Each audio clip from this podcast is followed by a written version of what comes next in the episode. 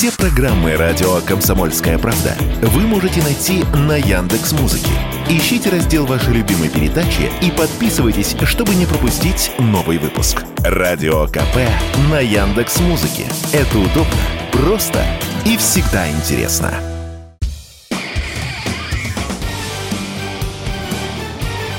Говорит полковник.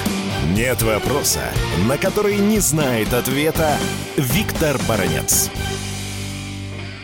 У нас есть еще один шанс убедиться, что в НАТО поступают как в классической банде. Если ты являешься ее членом, ты обязательно должен быть замазан кровью. Это о чем я? А о том, что канцлеру Шольцу НАТО Соединенные Штаты Америки уже долгое время вырывают и выламывают руки для того, чтобы он поставил свои немецкие танки «Леопард» на Украину. Что там вчера сказал Шольц хитрый? Он сказал, а вы поставьте сначала свои американские Абрамсы, а потом я подумаю, буду ли я поставлять свои леопарды.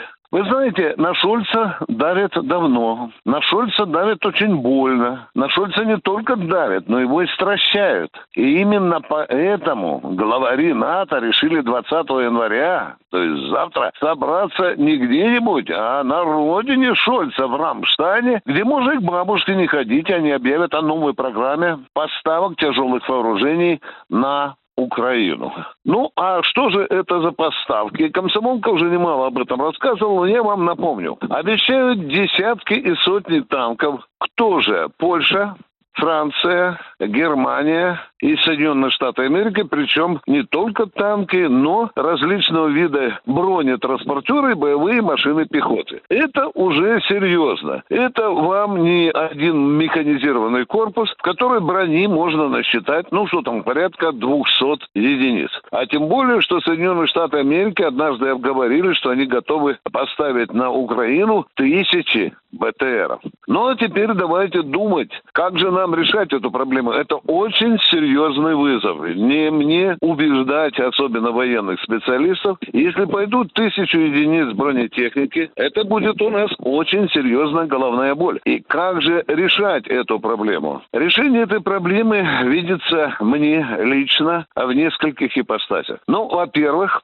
все это броневое железо ползет на Украину через три узких коридора или, скажем, через три точки входа. Они нам известны. Это А. Польша, Б. Румыния и В.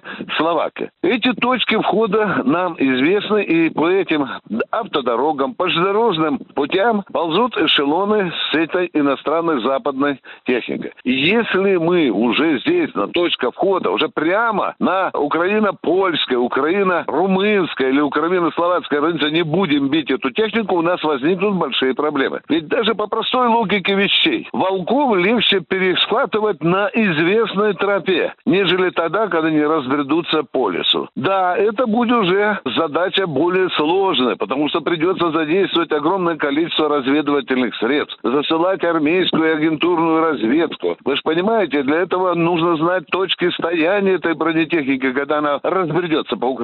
А вот на точка входа вот здесь нужно молотить, сжечь, рвать, топить эту западную технику для того, чтобы сделать ее поставки бессмысленными. И, наконец, последнее. Вот эти массированные поставки тяжелой бронетехники на Украину – это серьезнейший вызов для новой фазы нашей специальной военной операции. Это еще и дальнейшее погружение НАТО в войну против России. Они бросают нам вызов. Мы обязаны его принять и завершить специальную операцию так, как это приказано российской армии. Победой! Виктор Баранец, Радио «Комсомольская правда», Москва.